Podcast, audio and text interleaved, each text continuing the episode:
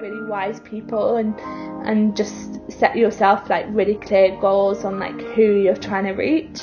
Um, because I think a lot of smaller brands try and like be everything to everyone, whereas like the brands that are really successful are the ones that reach have like a very clear demographic.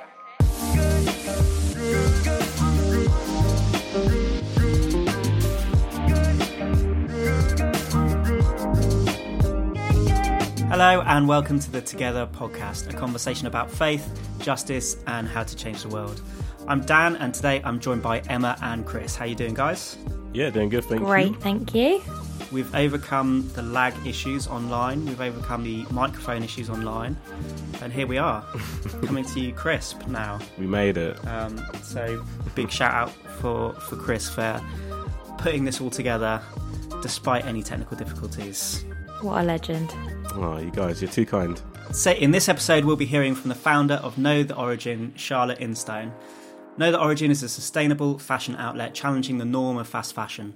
She spoke to Chris about how she got started and all she's learned since the journey began. But before we go any further, it's time for Emma's Dilemmas. So, my dilemma today is going to be to do with words and the way that we speak. Um, so, the dilemma is Would you rather speak so quietly that every time you say something, people say, Pardon? And you have to repeat yourself, or speak so loudly that every time you speak, people say, Ow! Can you? Ow.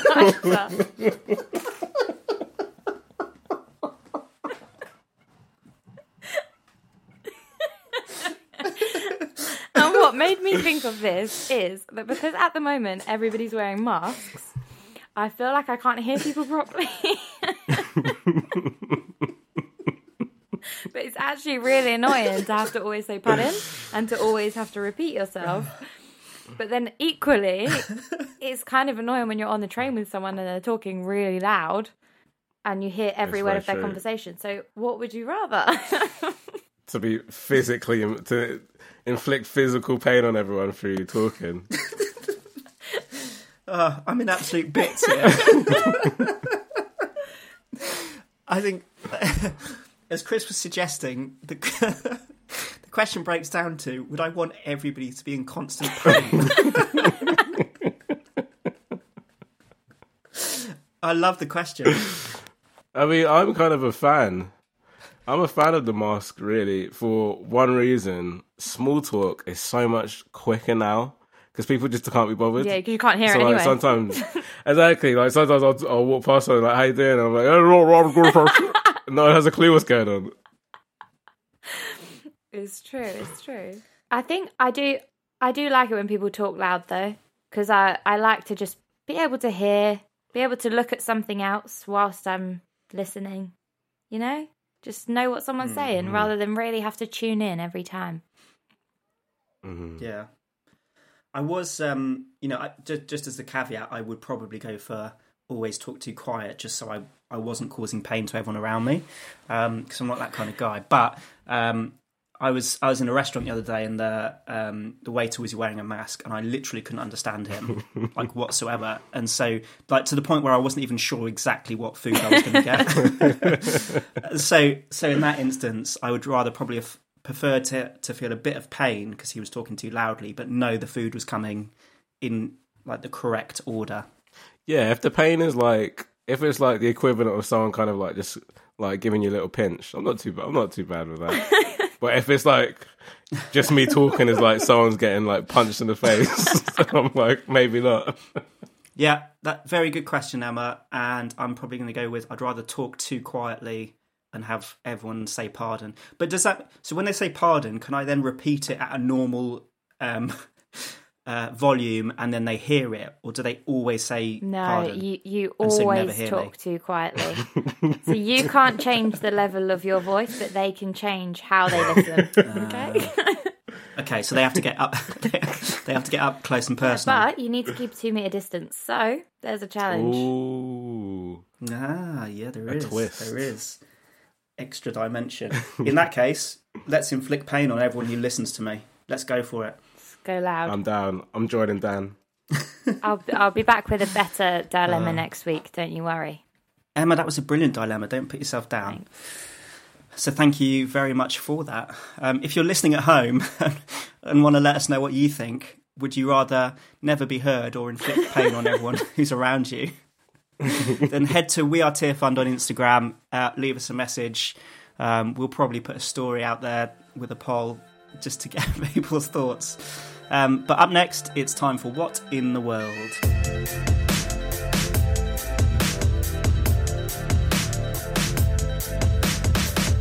So, this is What in the World, where we discuss the latest in news and current affairs. Emma, what are we talking about today?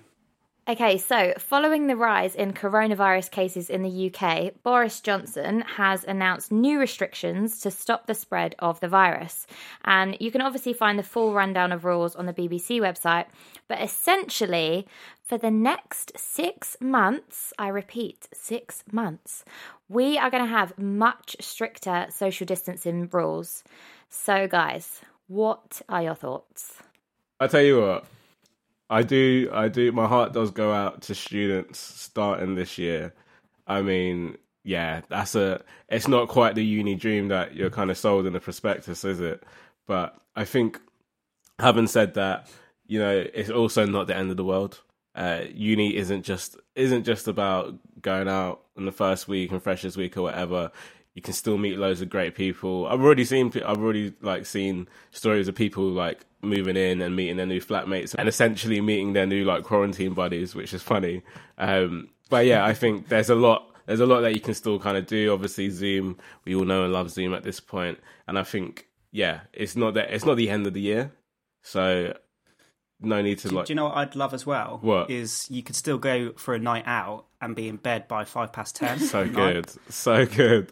As, You're never missing a 9 I'd, o'clock lecture again.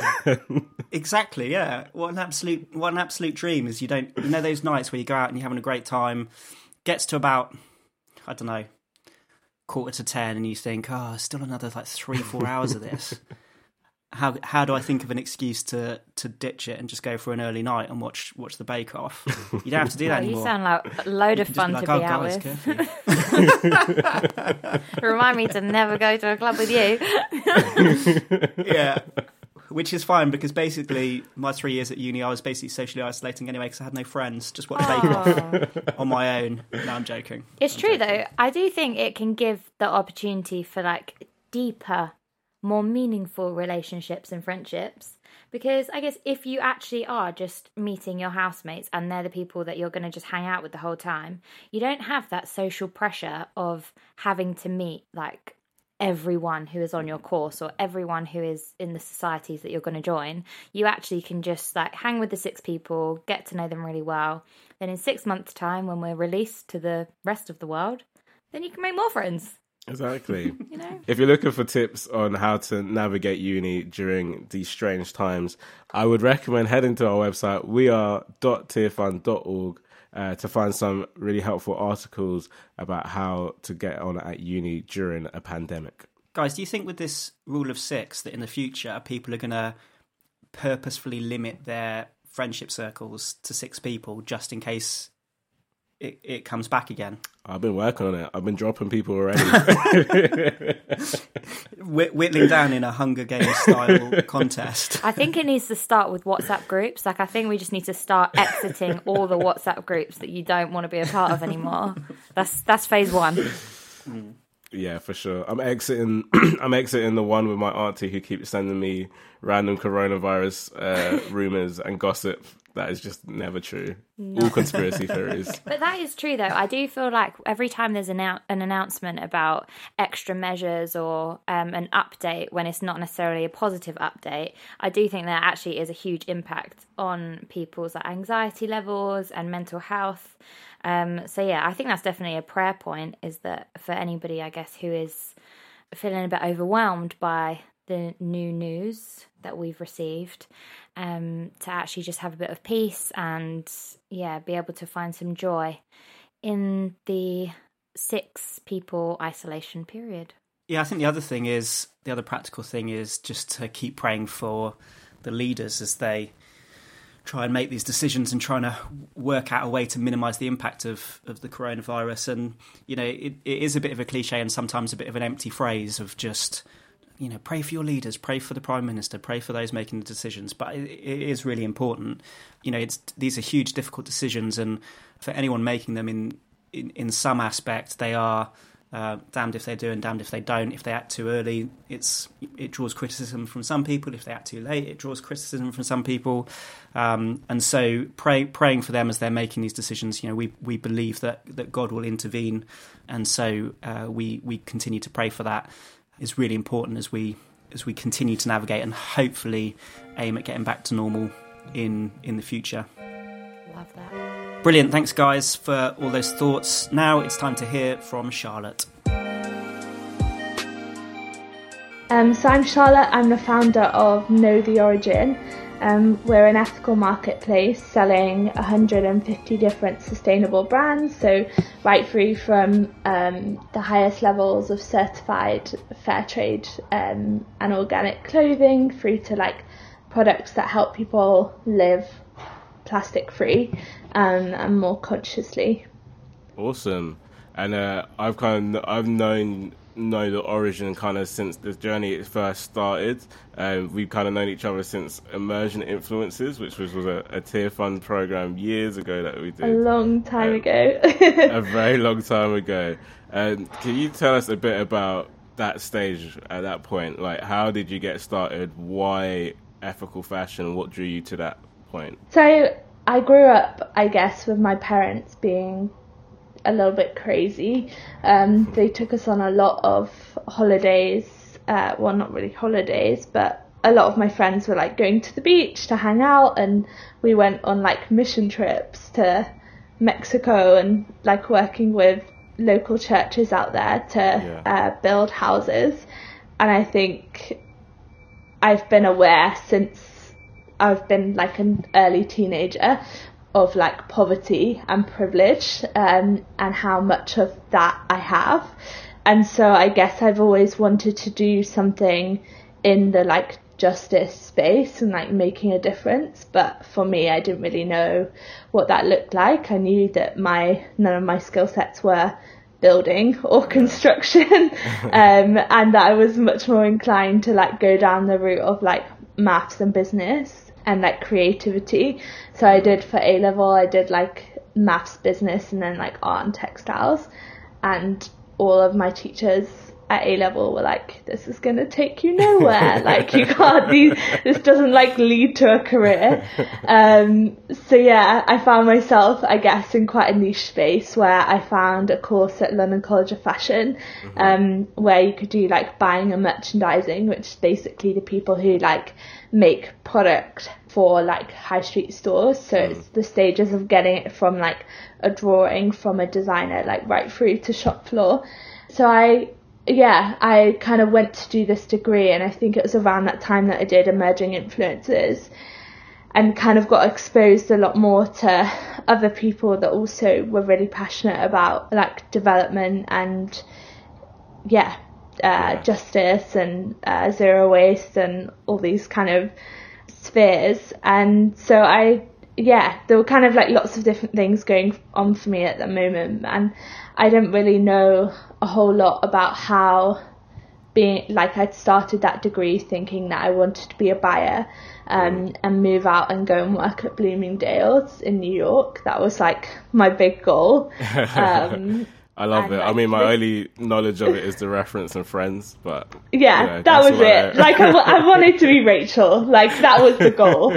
um, but yeah, uh, I think kind of getting into my degree, I met this girl, Zarin, who was like a raging vegan, um, and raging, she, yeah, well, she basically was like, "Oh, have you heard about sweatshops?" and it was like quite an intense conversation that we had and I hadn't really I knew of like the distant term but I hadn't realized how prevalent it was to like every single store mm. in the UK um, so I started reading this book called Naked Fashion by Safia Minney and it spoke about kind of the environmental and social um, sort of degradation that that like fashion produces Mm. Um, and I just was like, what am I like? What am I doing here? Um, I was working part time at ASOS at the time, and like in day dresses, we were producing like two, three hundred new like day dresses and women's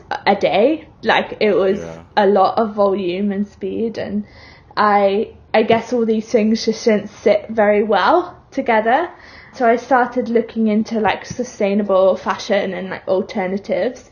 And like five years ago, it was bleak. Like, it, yeah, there were literally brands that had like trees on jumpers and like mm. everything was very itchy and expensive and Yeah. we wanted to pull all of these brands together so we organized this like fashion show in london to raise money for like a textiles project that i spent like quite a few months working on in tanzania so we managed with that like one fashion show to like raise enough to build like a workshop. So works with a charity out in tanzania and they basically employed like locals to build this like amazing workshop for loads of women. Um, and they kind of like meet together and um, create like amazing textiles product. Yeah. um, so it works with like women that have been like vulnerable or um, previously in prostitution. It's like another form of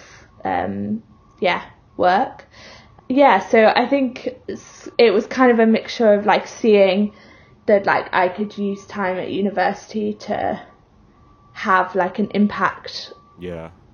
no matter what that was. And like actually at university like we had so much free time. We had like three hours of lectures a week. So Yeah, yeah. me and Zara just like threw ourselves into like doing research and looking at brands. And I think I guess I tried like I I kind of thought that I wanted to start something. So I sort of tried with a few different people to like make a project work Yeah. or so like Know the Origin was called like Coalesce and then it was called The New Story. I just had a bunch of like terrible names. Um and then we eventually got to a stage after lots of like funding rejections and of like eventually finding a fit that worked. So we started originally about five years ago with working with like fair trade and organic producers around India. So basically making like fashion product that was like affordable, didn't look ethical. And that started with like just eight pieces. And then that grew out to about 50. And then we had like a Christmas pop up that we wanted to do, and like I couldn't afford the shop that we like I wanted to sell it in, so decided to bring a load of other ethical brands basically to like start like sell like selling in the shop. And they paid for all the rent and then it allowed us like half a shop in Shoreditch to just like play around with. And loads of people that were coming into the shop were like, Where can I get all these things? And I was like, Oh, you can't. It's just kind of for this Christmas two weeks. Yeah. So it, it just kind of gave me the idea to like rebrand Know the Origin as like a marketplace that could make it like really easy for people to shop Yeah. ethically. So I mean it's been like a long journey, like lots of changes. Like my accountant always laughs that this is like know the origin 7.0 but like it really is like it's changed a lot and like we've started doing different like revenue streams in different ways and like Yeah. now we're looking at like going into like webinars and like like a lot more of the like education type Yeah. stuff so yeah so ultimately we are a marketplace and we still make our own label but that's kind of a smaller part of what we do Awesome. Well, that's a lot to unpack there. I really, I, what I love about the way you just said that is like you kind of said it all very matter of fact, but it is still very like it's a wild like dream. it was a Yeah. wild dream which you kind of just like pushed through. And I want to kind of like rewind back to like I guess you had a few different inputs that you talked about. You had like your parents and like traveling with them. You had like your mm-hmm. your friends, your Asian vegan friend. You had emerging influences how big a part did these different things play into like you forming this idea like did you know that like did you feel when you were younger like going on a holiday on like volunteering trips was weird. Did you feel that, or is that something that you like only post the fact you realised? Yeah, I think um, I guess everything has like a big impact, and I look at like where I've ended up. I never thought back then I would have started a business. Um, I think it's just I couldn't find a place that I fitted or like that mm. I wanted to work. So I mean, even like I, I think I struggle a bit with the term like entrepreneur or like mm-hmm. it's a very like I don't know, it often like you associate people as being very like a certain type of personality, um, yeah. and I didn't really fit that. So, um, what is that I never personality? Really, what, what, and what, how, why like, don't you fit? Just very like brash and like wheeler dealer and like just like it's. I think it's like a guy often that yeah. has like 10 projects on the go and like he started all these things and like not really finished any of them and like whereas I'm more of a like Commit to one thing and commit quite hard. Yeah. um and I yeah, I don't know, like I found it quite difficult not seeing like obviously there are women that have started businesses out there, but there are a lot less than there are men. Yeah. So like even when you read all the books, like it's like referencing like him or he does this mm. or like so I think I never really thought that I would be in like in that category, but yeah. I think I just saw like whilst I was at university such a need for this like um, whilst I was at uni. It was just before we did the first fashion show actually. Mm. The Rana Plaza factory collapsed in Bangladesh, so it was yeah. making clothes for most of the high street. And in this collapse, 1,100 people died and over 2,500 people were injured or trapped in the rubble. Yeah. And I think, just thinking, like, I was at ASOS at that time and people weren't sure whether we were making clothes there. Mm. And you just think, you know, we've never had more education and time um, yeah. and resource than we do now. And, like, for people still not to be able to know, like, who actually is behind the clothes that we're making, yeah. um, I think really shocked me. And like when you look into things like the True Cost film, you can see there's like it's not just at the factory level of like where the clothes are made, but mm. injustice happens at every single stage. Yeah. Um, I think there was a stat that said like 61% of brands have no idea where the clothes are made, but then wow. 93% have no idea where the fabrics come from. Wow. And like at the fabric stage is where the most injustice happens. Mm. Um, I know like in the cotton industry in the last 16 years, there's been like the largest ever in history recorded cases of suicide wow. just with cotton farmers in India. So one person every, every like 30 seconds, which is like phenomenal and that's yeah. that's from like GM and like the debt that farmers get into and the pressure of everything mm. and um, there's also like huge cases of like um, human trafficking and girls being like moved um, into working in like the carding and ginning mm. and spinning mills um, and told that they'll be paid and then at the end of the time don't receive anything like mm. aren't given like any adequate like PPE so results in them like having cotton pumped out of their stomach like all this horrendous stuff that we just have no idea about and like the production of our clothes costs like it, it mm. costs people and it costs the environment and yeah I think I just was exposed to a lot at university when I was doing that research all of these areas, and I just thought I really don't want to work in a system that is like that. So yeah. how can we do that differently? Um, it's quite a tough thing, isn't it? Really, kind of like here's this like like you said, you were very kind of niche in like your subjects and stuff, and it's like, oh, here's this here's this industry that could be perfect for me, and then you kind of get into it, and you're like, oh, this is this is bad. This is not yeah. good.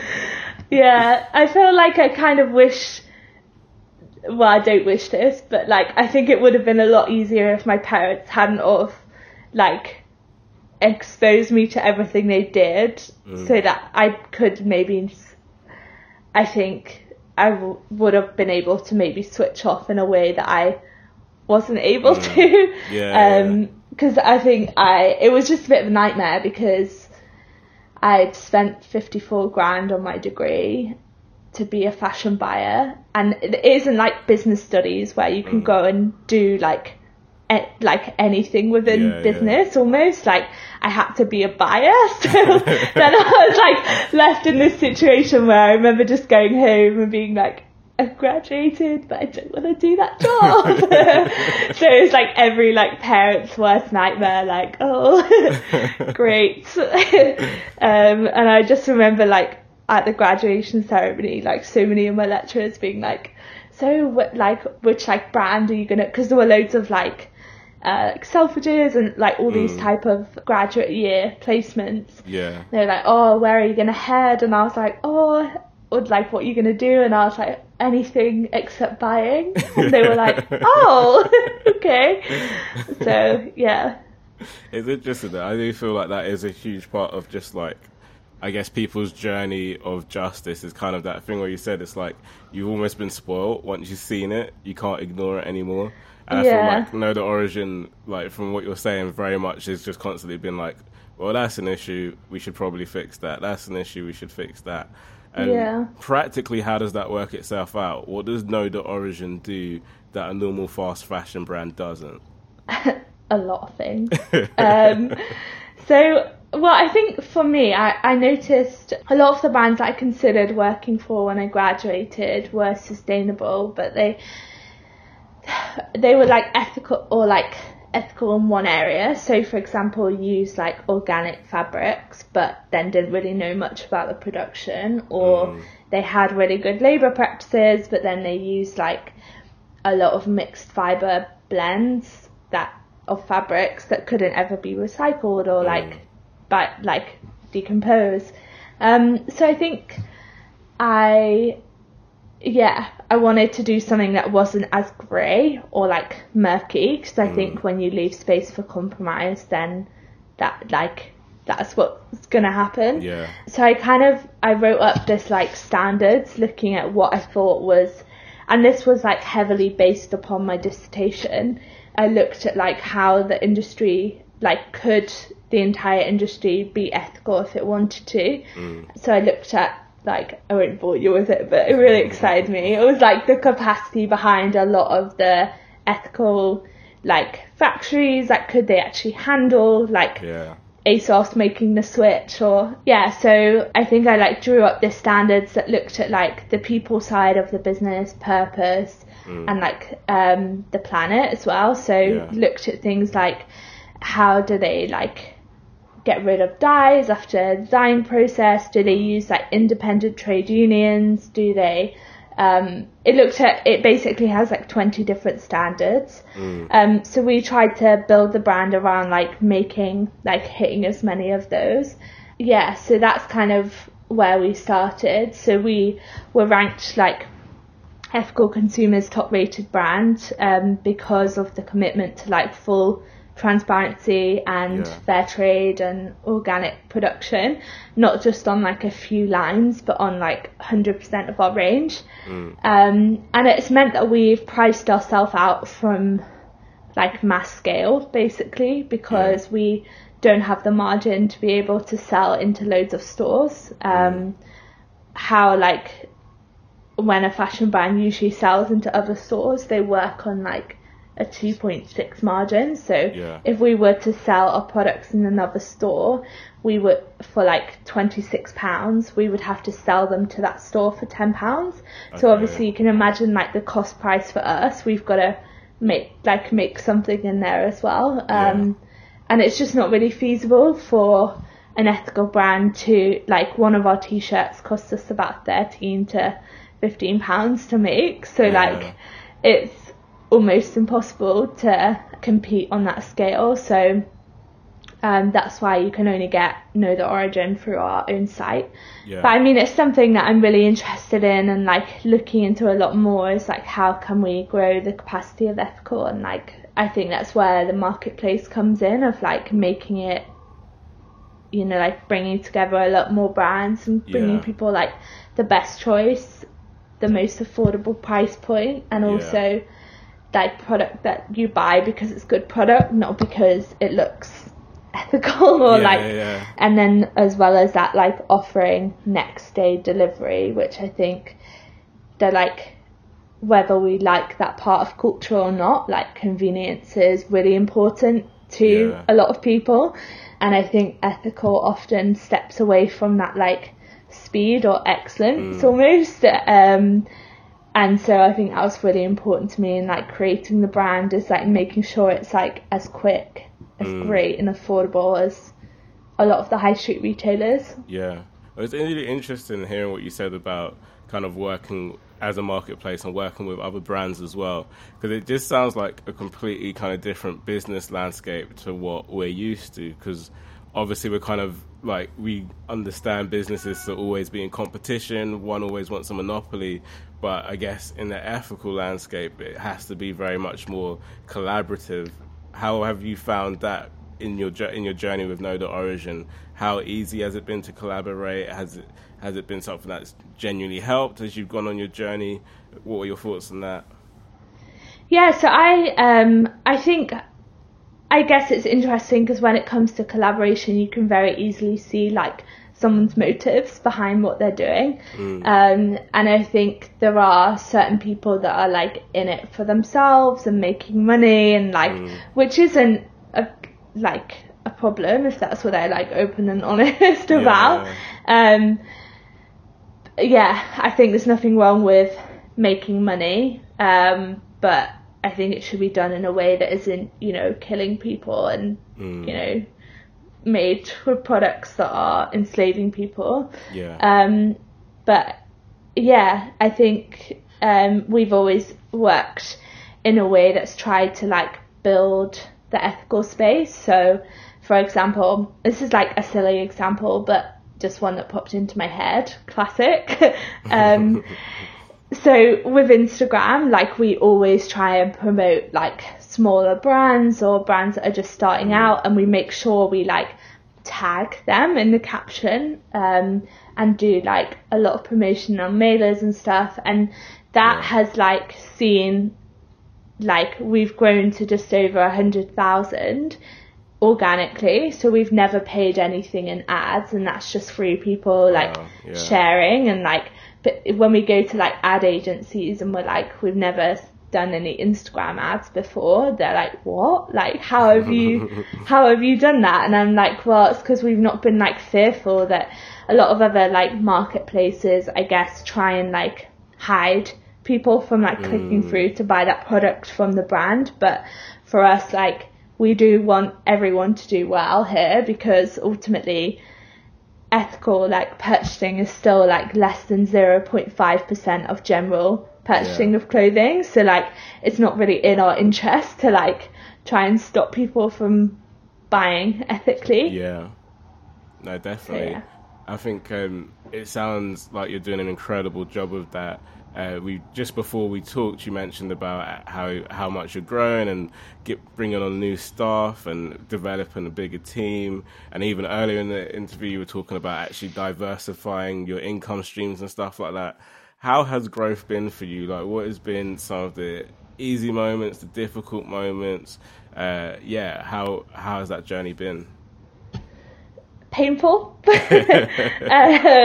I think like often you look at businesses and you think, oh, that's so cool, it's so big, and like there will have been a lot of people behind that that have given a lot of sacrifice to like mm. make that good, and I think for me, like I've been obsessed with Know the Origin for the last like four years of my life, and I mm.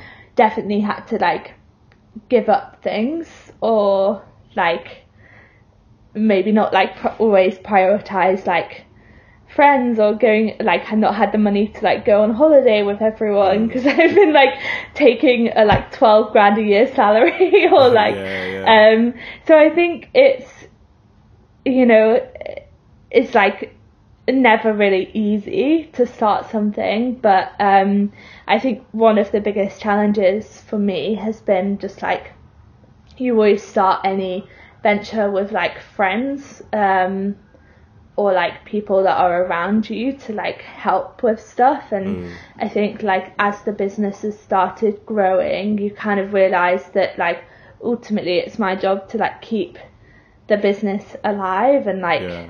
and what the business needs is not always what you started with um so I think it's been like really difficult like balancing that like this is my job to like move resource around and like Yeah. make sure we have the right people in the right place versus like this is someone that I love and as a friend and like yeah, I yeah.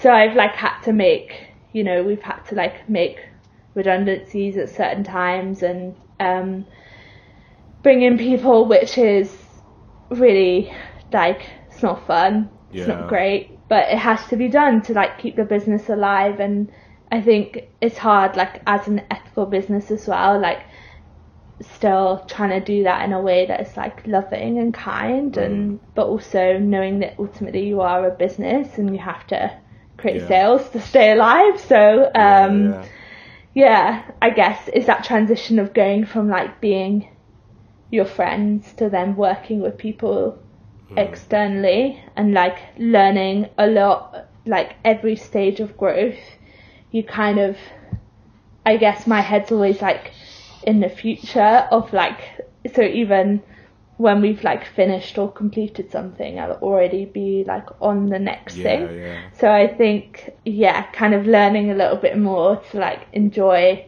the journey and all the like lumps and bumps of it Yeah, rather than yeah. thinking, oh, when I get there, like when we hit 500,000 in revenue or when we Yeah. like get a team of 10, because that was like one of my goals for so long. And then we hit it and then you're like, yeah, I don't know. Sometimes it's hard to like stop and celebrate because Yeah. it feels like quite fast paced all the time. But I think yeah, knowing that like you're never gonna not in like a depressing way, but you're never gonna get there because there Yeah. always moves. Yeah, So yeah. like just putting like practically being quite disciplined and like how you celebrate or Yeah. yeah. And what's kept you going then through those difficult times is like, how's like your faith played a role in like your journey as well? Yeah, um, the first thing when you said what's kept you going, I thought chocolate. then I thought that's Yeah, not a of great answer. Like, it's an honest one. Um, coffee and chocolate are always a big beneficial help. Um, but yeah, I think having people around you that are really wise. Um, like I've always made sure that I think about like who I'd most admire or like people that I look up to, and I always make sure I like contact them and ask them questions, and mm. like always looking for like wise people and mentors. Mm. Um, because I know that like if I don't grow as a person as fast as the business is growing, then I'm Yeah. gonna be like almost redundant or like holding it back. So Yeah. um, I'm always like big into yeah learning, but I think my faith has always been like a big part. It's like why we do what we do, and I think it gives me a calmness in like I'm not always calm and together. Don't like take this as that, but um, like my faith makes me so peaceful all the time. like no, but I think it's just like ground. It's it's grounding because you know that you know like ultimately this is like a very small part of the world and like gives you like a perspective of like almost how little and insignificant you are. Yeah. and like it's it's been amazing i guess. It's just been like calmer to know that like god is ultimately in control and like if he wants something to happen like it will happen. And Yeah. um it like almost takes the pressure off a little bit. Um i've had like loads of incidents where we've like been praying for funding and like unheard of like terms have come through and like um we've had like I remember one time we had a photo shoot and all of our stuff was stuck in Heathrow in customs. They said that it would take four days to come through and the shoot was the next day and then like we were just praying and like, everything arrived that afternoon. Oh, so it's just it. like you know like things like that where you're like oh I really I believe that God does like shift and see things and does mm. care about the detail. And even like we had someone resign and like then someone like had emailed me that morning to be like here's my like just what I should send this over. And they were like the perfect candidate. So it's just like how the bigger picture all weaves together. And yeah. I think there's no such thing as like coincidences. Like I think sometimes some members of the team are a bit surprised by yeah. things that that happen, but like I really do believe that God is behind it all, and like I think a lot of the time it's easy to get quite stressed and like about what's going on because it is yeah. stressful. Um, but then it's just remembering to like stop and take it to God because ultimately it is His, and yeah. I think I've found a lot of like freedom in like knowing that you know this isn't the only thing that I could do. So yeah. like if it doesn't work, like it's okay. You know, this is like um because I think every time anyone saw me, they'd be like, "How's Know the Origin?" And I was like, "I'm here too." um, so I think I was worried, "Oh, what if the business stops? Like, yeah. what if we can't trade anymore?" And um, you know, but actually, like these are pa- like this business has been built upon like my passions and like that would just start work in a different way. So I think, yeah, I don't know if I've explained that very well. No, that was great. Um, that was great. it's been great chatting to you. I really wish like we had a lot more time because I've got I've got loads of questions that I could ask. But I'll ask a couple more questions that I would be just interested to get your perspective on. Uh, I feel like 2020 has kind of been like a very big like red flag in everyone's mind of just like I think coronavirus has kind of forced everyone to look at the world that we live in and look at the systems at, that are at play. And I think there's been like pushback in certain areas, whether it be Black Lives Matter, uh, whether it be even like in education with like grades and stuff like that. For the fashion industry, like we've seen as well, like the boycott boohoo moment do you think like people are getting to a point where they've had enough? Do you feel like the fashion industry will genuinely make a, a genuine change, not just a greenwash change, but a, a genuine change towards more ethical practices? Um, I wish they did, but I I think ultimately you have to look at like I think people talk about their values and actions, but ultimately set I guess where people are spending their money mm. is like an indication of what they really care about and at mm. the moment like ethical brands are on the increase but it's it's minute in amongst like big global players yeah, yeah. um so I think like changes are definitely happening I think brands will be forced to make changes because of environmental impact. So, for mm. example, with climate change, a lot of the fields are producing a lot less cotton, like the yields are reducing, and as a result, brands are looking for alternative fabrics. So, mm. for example, looking at like offering you discounts to bring back your clothes. Yeah. into their stores so they can make them into fabrics again and like that's not out of the like the goodness of their heart. That's out of a place of like looking, being like, oh crap, how are we gonna like continue to grow and make more profit yeah. if we don't have fabrics? We need to like look at alternate options. So yeah, I think they'll be forced to because of the environment. Um, mm. But I don't I think ultimately it's like that grey area that we spoke about before. Like yeah. when something is started with a purpose, like that is that drives everything in the organisation. Mm. So if you're started as a for-profit only company, that will be like yeah. that will be your purpose. Um, so I think it will shift. I think a lot of ethical brands will start like scaling and growing as mm. people's mm. like consumer attitudes are changing.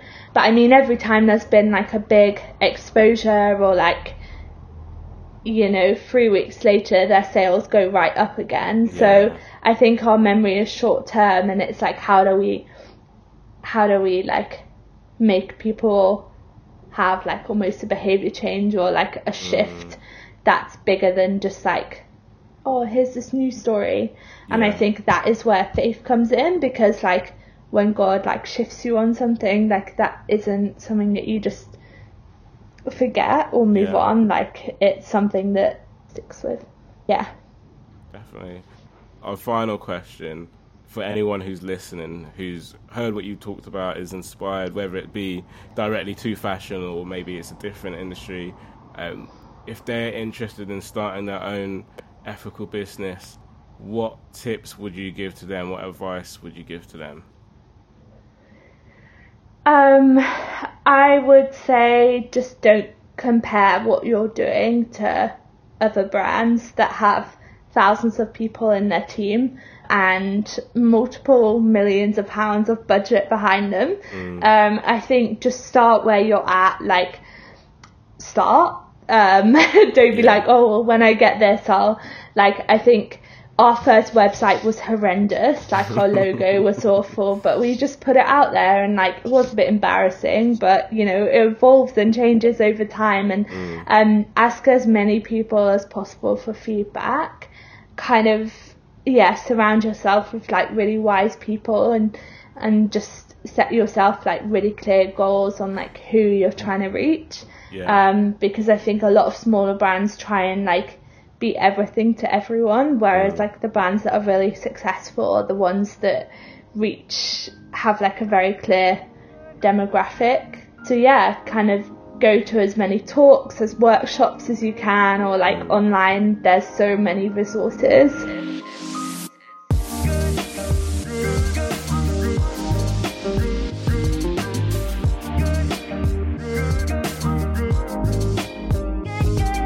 Really great to hear from Charlotte. If you want to find out more about all she's up to, you can head to knowtheorigin.com.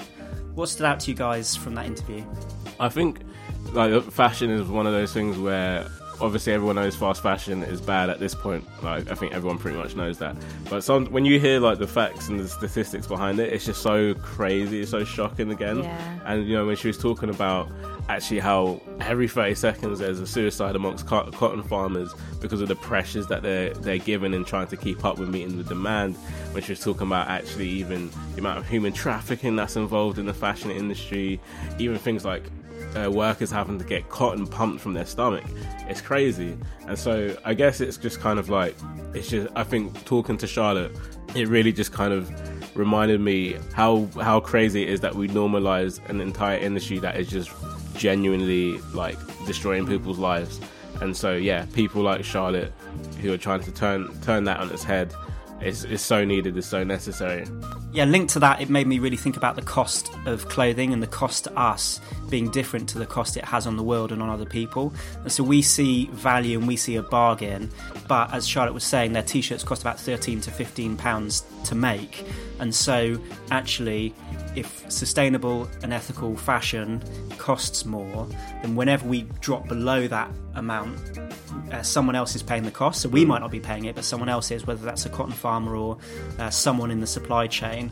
And I saw an, an, advert the other day on Instagram from from Topman, and they're not alone; it's other high street brands as well, offering a T-shirt for three pounds. And you think by the time Topman has taken a cut of that, um, and the distributor has taken a cut of that, you know what what's left like a pound mm. and so mm. you're making a t-shirt for a pound and so we go three pounds that's a bargain that's great like that's value to me but the cost isn't just in the money transaction the cost is being felt somewhere further down in in the way that the t-shirt has been made and the situation that it's been made in and the costs are being cut from somewhere and i think that's so important for us to realize when we're buying a 5 pound 10 pound even 15 pound t-shirt um, someone somewhere is paying the cost, and if we're not, someone else is. Yeah, that is so true.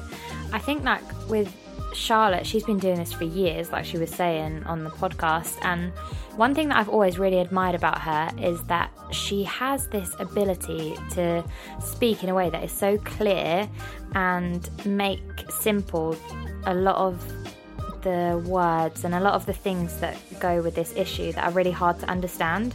But she just breaks it down and always makes it so simple. And even to the point of actually how she even started her business and how you can start your own thing or how you can do what you're passionate about. She just makes it easy and simple. And she's like, just go for it, just get started. And I love how she was saying that their like first ever logo was just rubbish and it was embarrassing. But they had to start somewhere and it's that simplicity of mind like if you're if you're passionate about something and you care about an issue just go for it, just do it and make the most of the resources that you've got available, learn as you go, and it doesn't have to be perfect. I think sometimes social media can make us think that when we present a brand, it has to be this level of perfection before we can actually start taking action. But I love mm. that she's just got a clear heart for what she does and to help people and to change the industry. And she's just gone and done it and encourages other people to do the same. And I love that. That's a really good point to end on, and hopefully, everyone listening in has been inspired to pursue the big dreams that God has given you. Thank you both for joining me today, and thank you to those listening in. We'll be back again on the 5th of October with another episode. If you like what you heard today, make sure you hit subscribe and follow us on Instagram at We Are Tearfund.